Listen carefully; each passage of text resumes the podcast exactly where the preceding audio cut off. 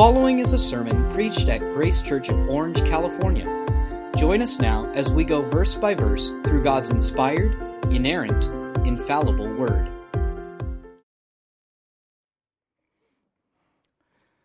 Well, it seems like nothing shocks us anymore.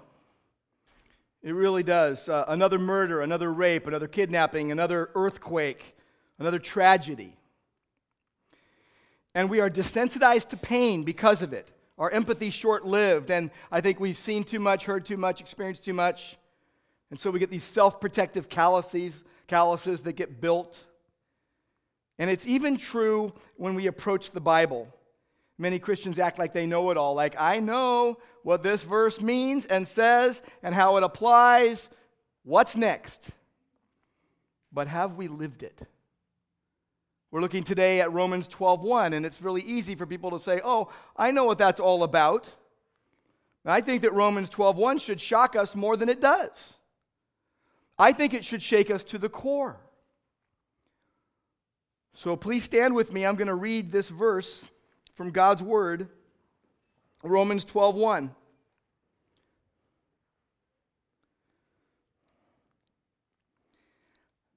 I appeal to you therefore, brothers, by the mercies of God, to present your bodies as a living sacrifice, holy and acceptable to God, which is your spiritual worship.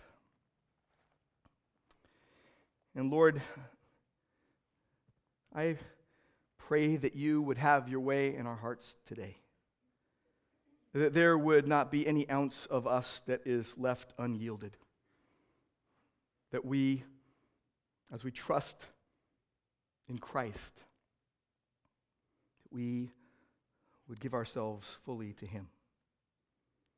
And we pray in His name. Amen.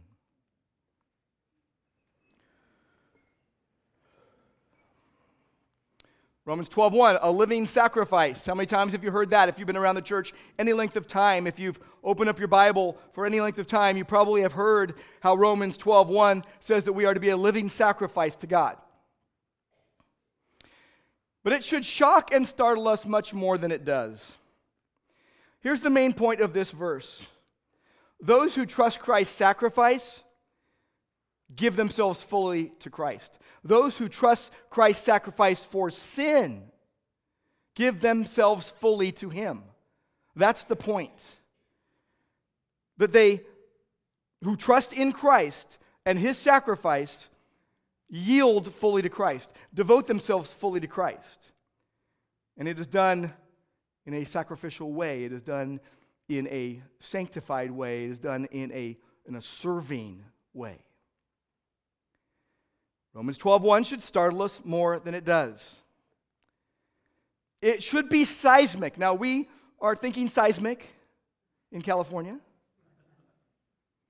But what happens with a verse like this is that we get so familiar with it that we miss the details. You miss the details of Romans 12, 1 and 2, you misread the rest of Romans. Romans 12, 1, along with verse 2, which we'll look at next week, sets the stage for everything that follows. Just like chapters 1 through 11 sets the stage for chapters 12 through 16, these two verses sets the stage for everything that follows. You can't get it wrong, you can't miss it, or else you will misread the rest of the letter. We're in the final stretch of Romans. Living the gospel, chapters 12 through 16, last 25% of the letter. How do we get there? How do we get there? We have gone through every verse in Romans chapters 1 through 11. We have not skipped a verse, we have not skipped a word, we have looked at everything. We have focused on believing the gospel, chapters 1 through 4. The depravity of man, the sovereignty of God in saving. We, we've, we've focused on resting in the gospel, chapters 5 through 8, and rejoicing in God's amazing gospel glory in chapters 9 through 11. And you get to chapter 12, verse 1, the focus shifts to life transforming truth and the practical living of it. From here on out, it's all about living the, the, the practical, life transforming truths that were found in chapters 1 through 11. And it should stretch us. We should not be mailing it in at this point. Well, I know the meaning and the applications and the implications. In fact, you might. But have you lived it? You might. But are you living this the way that God intends? I mean, no sooner does Paul top off the first 11 chapters with this timely burst of praise that we get startling marching orders. Counterintuitive. Not what we would think, against the grain. Instead of, you know, Paul saying, okay, everybody, you got this. Go for it, go live it.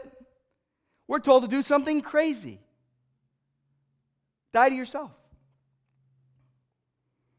Fits very well for us Americans on the week of Independence Day. We love our independence. And so here we are at a very familiar verse of Scripture that tells you lose all your independence.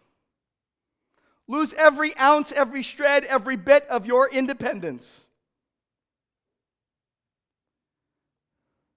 And so, what you do, what I do with this one verse, will affect the rest of your life. I can't overstate that. Main point those who trust Christ's sacrifice for sin give themselves fully to Him. Those who trust Christ's sacrifice for sin give themselves fully to Him. And they do so in such a way that it is sacrificial and that it is sanctified and it is service. Specifically, those who trust Christ's sacrifice for sin give themselves fully to Him in sacrificial, sanctified service. And that's our outline. There you have it. We could say amen right now. say it again. We're going to look at those three things sacrificial, sanctified, service as we go through this verse. First, sacrificial. Where you present yourself to God, a fully devoted, total, entire, complete. No part left out. Nothing reserved for you that's on the side that's hidden. Verse 1 begins I appeal to you, therefore, brothers, brothers and sisters in Christ. He's speaking to believers, and he says, I appeal to you. It's the Greek word parakaleo. It means he, I'm calling to you, I'm calling for you. Like when you call for a friend, hey, come here. Call to one of your kids, hey, could, could everybody come here for a minute? It means to exhort, it means to encourage. But it's not a weak word. It is a very strong word. Very, very strong word. It's stronger than a simple request. Like if I said to you, could, could you please go get me a cup of cool water? You could walk away and think about it. But Paul is making an appeal on behalf of God Almighty here. 2 Corinthians 5:20, God is making his appeal through us. And it emphasizes the authority of God. This is authoritative. This isn't just good advice. This isn't just Paul's picky preferences. This is the authoritative will of God given solemnly. This is why it should shock us. This is why it should shake us to the core. This is why the proportions ought to be seismic.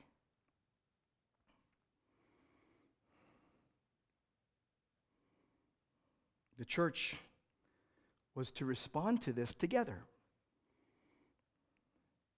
I think we can pick on ourselves. I'm an American. I'll, I'll say it. We are so individualistic, are we not?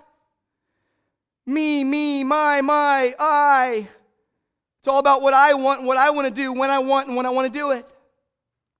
And the church here was supposed to respond together. I appeal to you, therefore, brothers. the body of Christ that gathers, was to respond to this together. He says he appeals by the mercies of God. This is the power behind the request that's going to come. So he's appealing, literally commanding, according to the mercies of God. There's the power that undergirds it all. Uh, God's magnificent gospel promises, God's faithfulness to his covenant. He's saying in verse 1 respond to the grace that you've been hearing about for 11 chapters.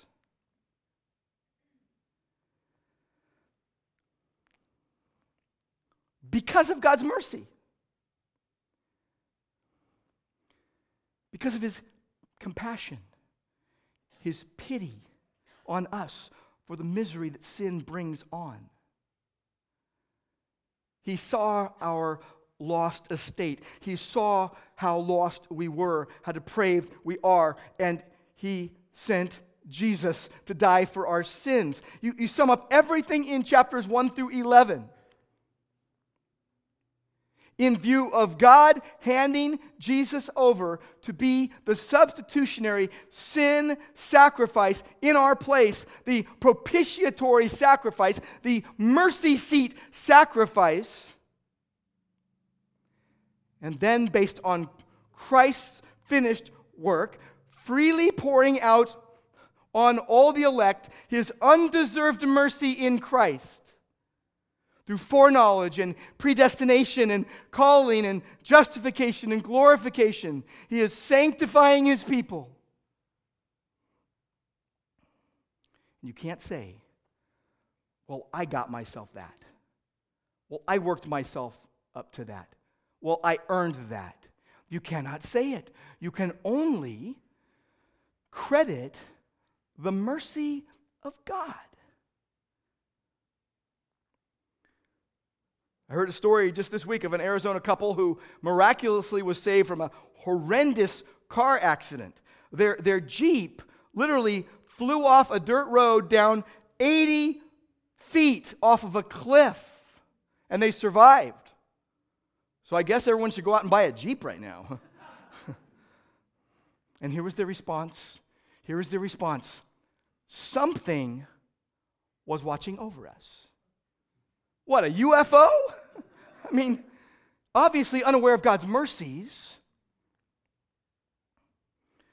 Your best motive for devotion to God is the mercy of God in Christ, in the gospel. There is no other appropriate motive to devote yourself to God. His compassion and pity for those in need, His mercy that alleviate, alleviates the misery that sin brings into our life. I mean, if you're a believer, you see how bad your sin is. You stop pointing fingers at other people and you're like, my sin is wretched. I am depraved. I would be lost without Christ. You see how bad your sin is and how beautiful the gospel is. That's what real Christians do. They see how bad their sin is and they don't forget about it. But they see how beautiful Jesus is and they never forget about him. You've been delivered by Jesus, so you're delighting in Jesus. As the psalmist put in Psalm 116, verse 2 What shall I give to the Lord for all his benefits to me? And this is not payback, this is a thank offering. This is grateful. This is praise. A friend of mine was telling me once that when they uh, went to a sporting event. This was back in 2007, actually. And they went to this sporting event. They cobbled together the money to buy tickets to sit in the nosebleed section at the very, very top of the arena. It was an NBA game, and they're way at the very top, literally at the very last row. They were loving it. They just were enjoying the game. They weren't complaining about how bad their seats were. they were just glad to be in the building. You know the feeling? Like, man, I, I'm glad that Jesus saved me. I'm glad to be in his church. I don't care what, what spot I get, I'm just glad I'm there. Well, anyway, they're having a good time at the game, and all of a sudden, this guy walks up to him. And he says, he says to the group, Now, you see way down there, way, way, way down there, where those ants are walking around, that looks like ants, where, where the court is. You see those seats right there on the front row? Why don't you go take those? He says, I'm the owner. And, and I saw you guys up here having a great time. I want you to come on down and go sit in my seats. That's pretty sweet. You know, when you have a lively awareness of the mercy of God in your life, it sets the tone for your life. In defeat, in discouragement, in disappointment, in diagnosis, in deterioration, in death, and your answer is God has been kind to me.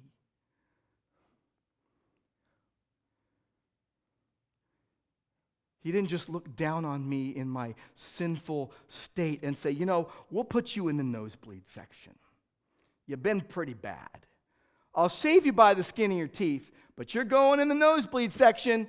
You're in the last row, and you better not step out of line or else I'll kick you out of the arena. Oh no. Oh no. He takes us and puts us in the front row blesses us with all of Christ's riches, puts a ring and a robe on us, treats us like treasured family because that's what we are in Christ. And so when someone asks you, How are you doing? And we like to complain and we like to worry and we like to, you know, whine. Here's the best answer for a gospel changed person, I'm doing way better than I deserve because of the mercy of God in Christ. I'm grateful for forgiveness. I'm grateful for freedom in Christ. I'm grateful for peace in Christ. I'm faithful. I'm thankful for joy. I'm thankful for God's faithfulness. I'm thankful for eternal life. I'm thankful for God's presence. I just want to serve Jesus. I'm chomping at the bit to serve Jesus. And so I'm going to choose to use my body and mind and gifts in devoted service to God. Based on the overwhelming body of evidence towards God's mercy, I'm going to present myself as a sacrifice to God. This is what Paul is getting at in verse 1. So that if you miss this, you will miss the rest of Romans and you probably already missed the gospel if you miss this. He says, present yourselves as a sacrifice. Now, some people will say to you, what this means is total commitment to God is a definitive once for all act never to be repeated. Like on your wedding day like you just get married you, uh, you give the rings you say i do and let's go. 65 years. Other people will say, oh, no, this is a process that by which at one point in time, at some point in time, you can actually attain complete sanctification. And both of those misread the verse. This is not a once for all action that happens either at the beginning of your Christian life or at some time in the future where you can just get it all settled and be on autopilot for the rest of the way. Present is an active verb it's like present yourself and keep on presenting yourself to God. And, and by the way, the two imperatives that we'll look at next week be conf- uh, don't be conformed, but be transformed. They're both in the present tense. This is a summons to present yourself to God that is urgent. And it's connected to the grace of God. It's, it's grace based, it flows from God's grace present yourself, literally place yourself beside or stand by, literally appear. This is your summons to appear before God.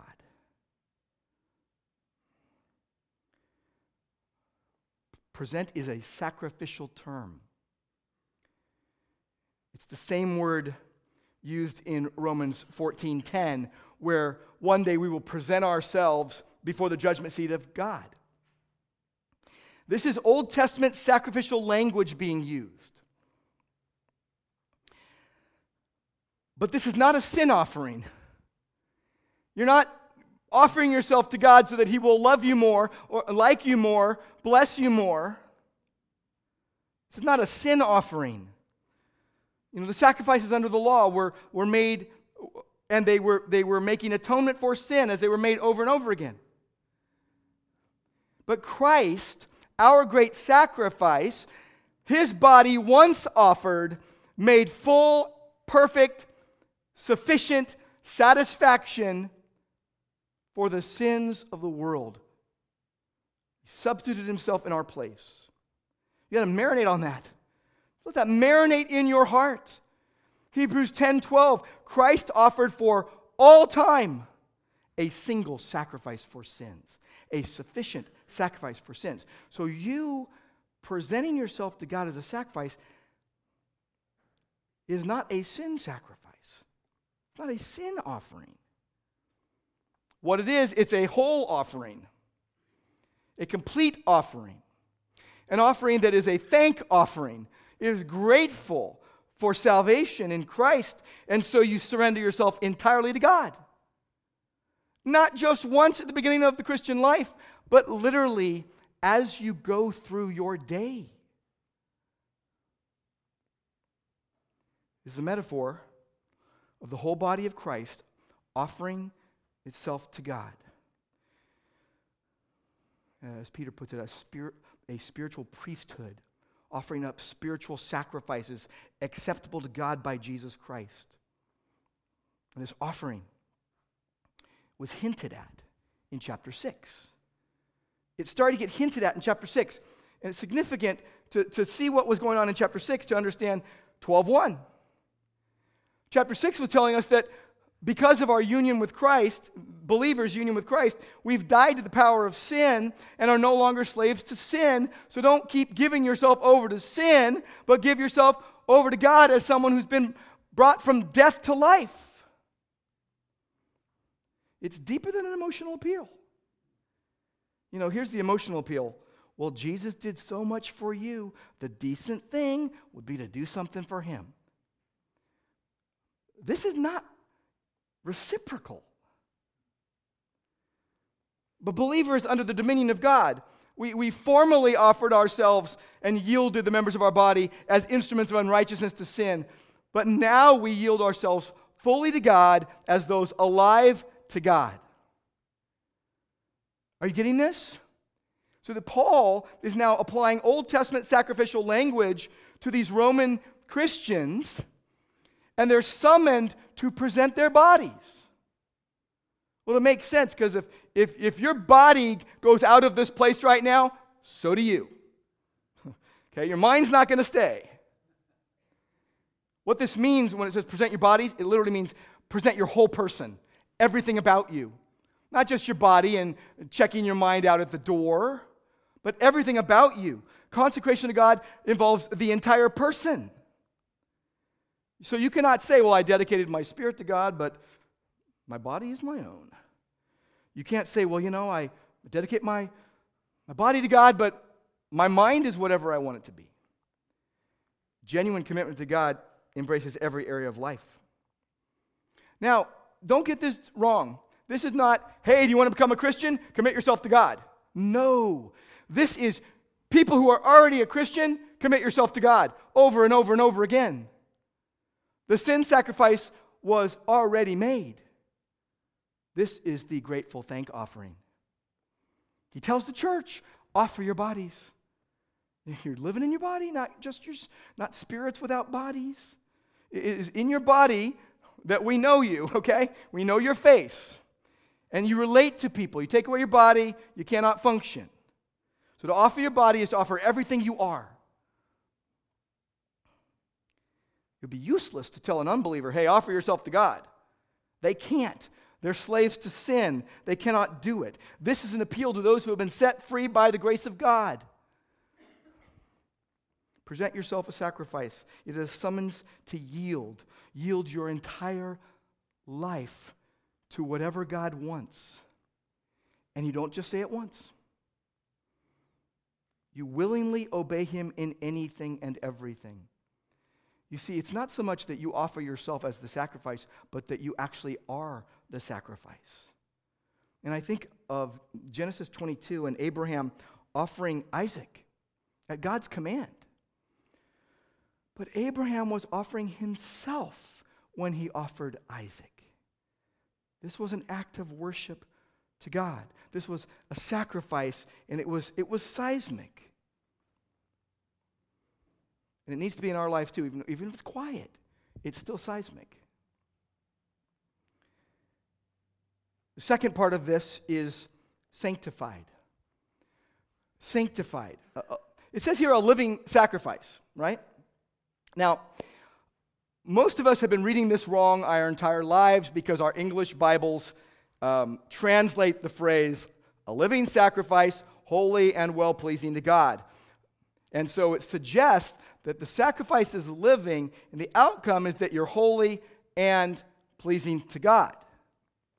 Now, the New American Standard gets a little closer. It says, I urge you, therefore, brethren, by the mercies of God, present your bodies a living and holy sacrifice, acceptable to God, which is your spiritual service of worship.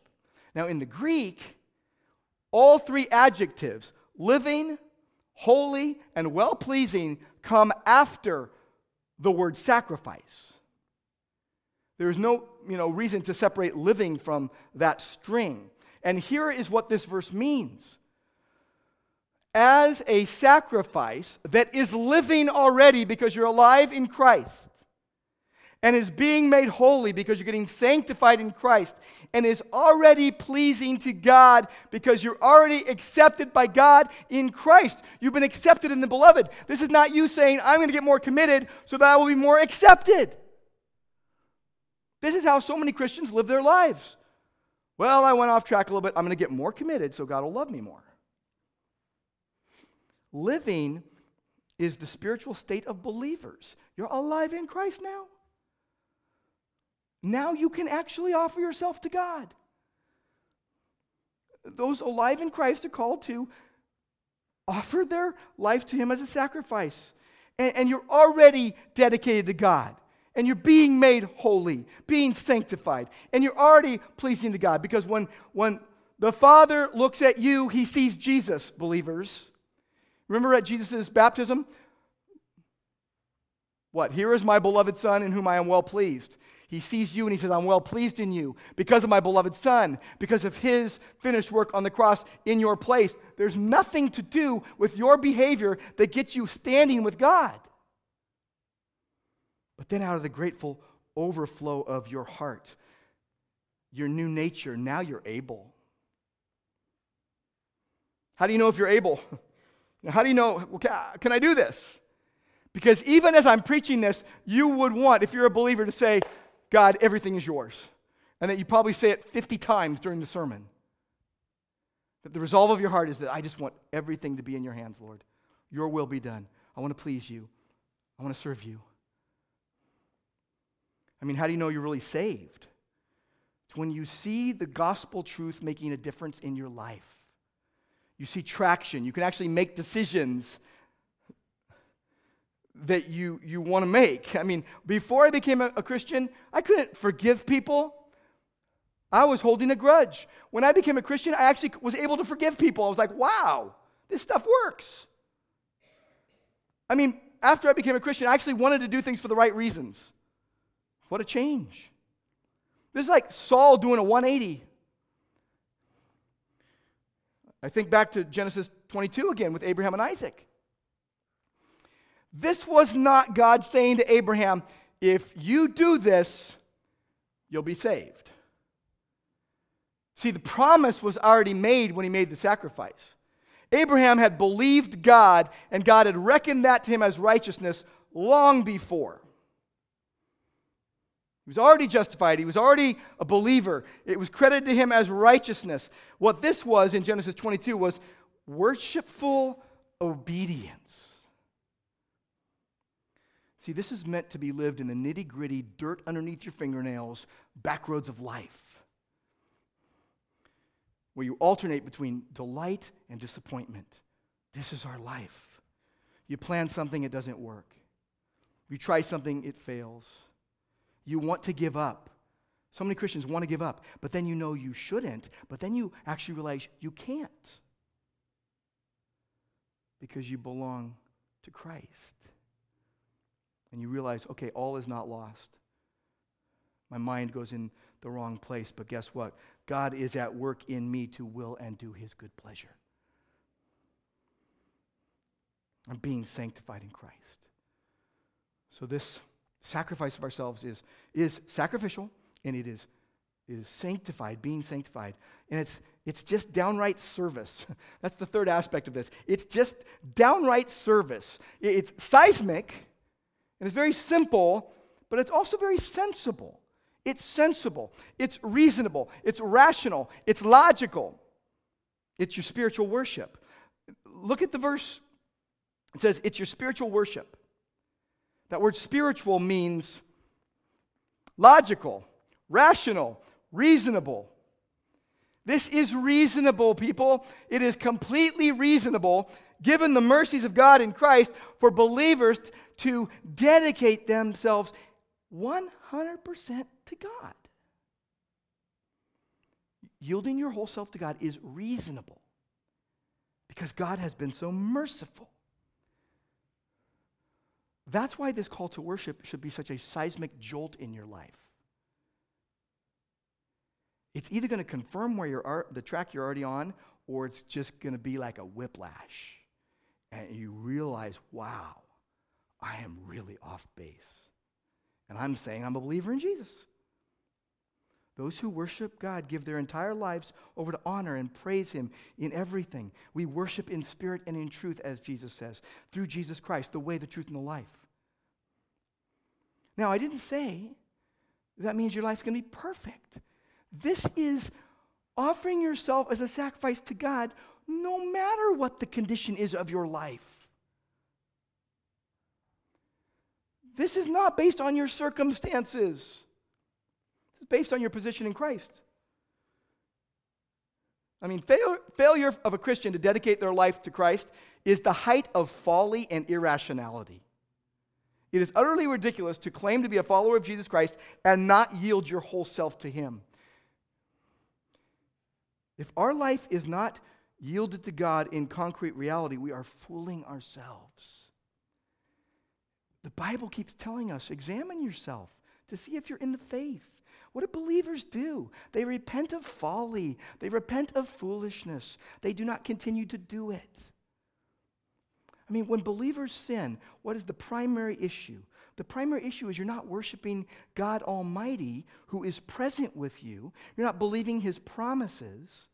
And so, if you're lying or cheating or stealing, those are not merely moral dilemmas for a Christian. It is a failure, first of all, to link up the engine of sovereign grace with truth to empower your living. It's a failure to be awestruck at the magnificent wonder of God in Christ the promises of God and let salvation lead to adoration. This is about your everyday existence as worship to God. It isn't just what we're doing right now in this room, but it includes what we're doing right now in this room. But this is not talking about a worship in a public assembly. This is yielding your whole life to God in the solid reality of daily life. That's where Christians say, wow, I'm a part of gospel ministry because my life has been changed by the gospel. And so, on the macro level, I'm going to live holy, devoted to serve God, whatever comes my way, as an act of worship at His disposal. And on the micro level, whatever good thing is right in front of me that God enables me to do. It's the headline appeal here is yield yourself to God. But isn't it true?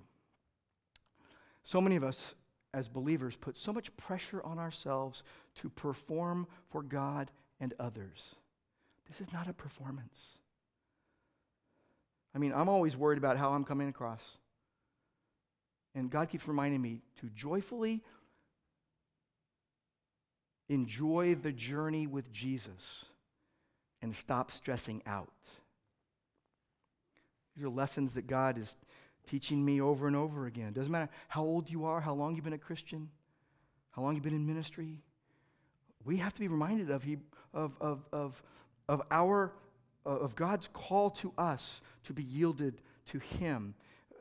And sometimes you're just reminded in the moment of life, and it's not an earthquake. And other times you need a jolt. You just need a jolt. I mean, think about it. I'm a born and raised Californian. I've been living with earthquakes my whole life, and we pretend like it's no big deal. But seriously? I mean, come on. The other day I'm like, whoa. One of my kids said, You were screaming, earthquake, earthquake. I am just helping out. Public service announcement, right? Come on. Gotta love it. God knows how to get your attention. God makes worship fluid and mobile here. Think about back to chapter 1 where people were worshiping objects and other people and idols. That's replaced by the offering of living human beings wherever there are Christians in the world. Isn't that awesome? Isn't that beautiful? Uh, the world is going to summon you to do one thing, and God's going to summon you to do another. The world's going to say, Get all you can for you. God's going to say, Lose your life for my sake. The world's going to tell you, You might miss out. God's going to say, Wait upon me. The world's going to say, Do whatever feels good. God's going to say, Do what pleases me. The world's going to say, Don't offend anyone. God's going to say, The gospel offends everyone including Christians. The world's going to say, just live for yourself. God's going to say, no, die to yourself. Jesus wants his church devoted to him, renewed in their thinking so that God's will is a reality in their life. So we're going to see as we move on. Next week, you'll see what it means to give yourself completely to God, that you're no longer conformed to this age, but transformed by the renewing of your minds by the Spirit of God through the Word of God. Then you get into verses 3 to 21, and it's just sketching out the contours of the will of God. How you relate differently to God and man. Uh, you're humble, not proud. You serve together under grace in the church by His gifting, by His enabling. And then your relationships are transformed because your mind has been transformed. What this reveals is just tender hearts. Tender hearts moved by Christ's sacrifice. It's going to reveal that or icy hearts, unmoved by mercy. You do not want to have an icy heart unmoved by mercy. This is why Proverbs 4:23 says, "Keep your heart with all vigilance, for from it flow the springs of life."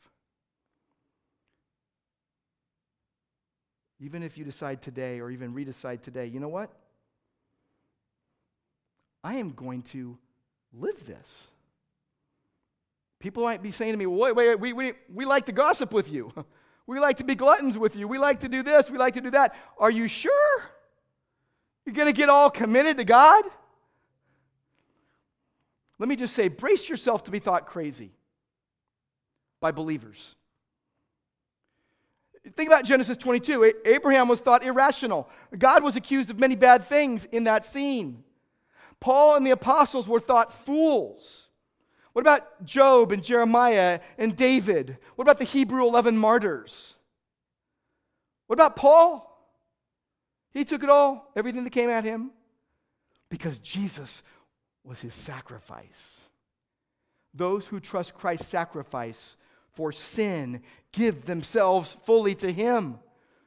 It's a decision of the will. It's sacrificial and sanctified, it's service. Are you living this? Is this the trajectory of your heart? Is this what your heart loves and embraces?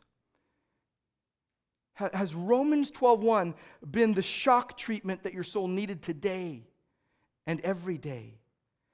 If you say in your heart, I can't do this, and I'm a Christian, I just want to tell you pretty much all the good things in my life as a Christian, I pretty much go in saying, I can't do this unless God gives me strength. It's not too late to yield.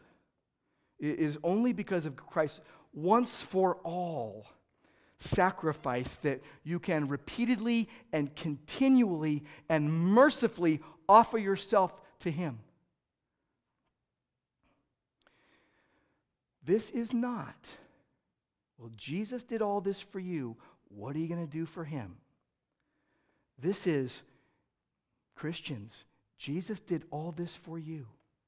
So you must yield all to Him. Let's pray together. Lord, we thank you that because of your mercy, this is our life. This is what we, we get to do. We, we get to give ourselves fully to you because of Christ's sacrifice for our sin. Thank you, Lord. We praise you. In Christ's name, amen. Thanks for listening. For more information about Grace, please visit our website at graceorange.org.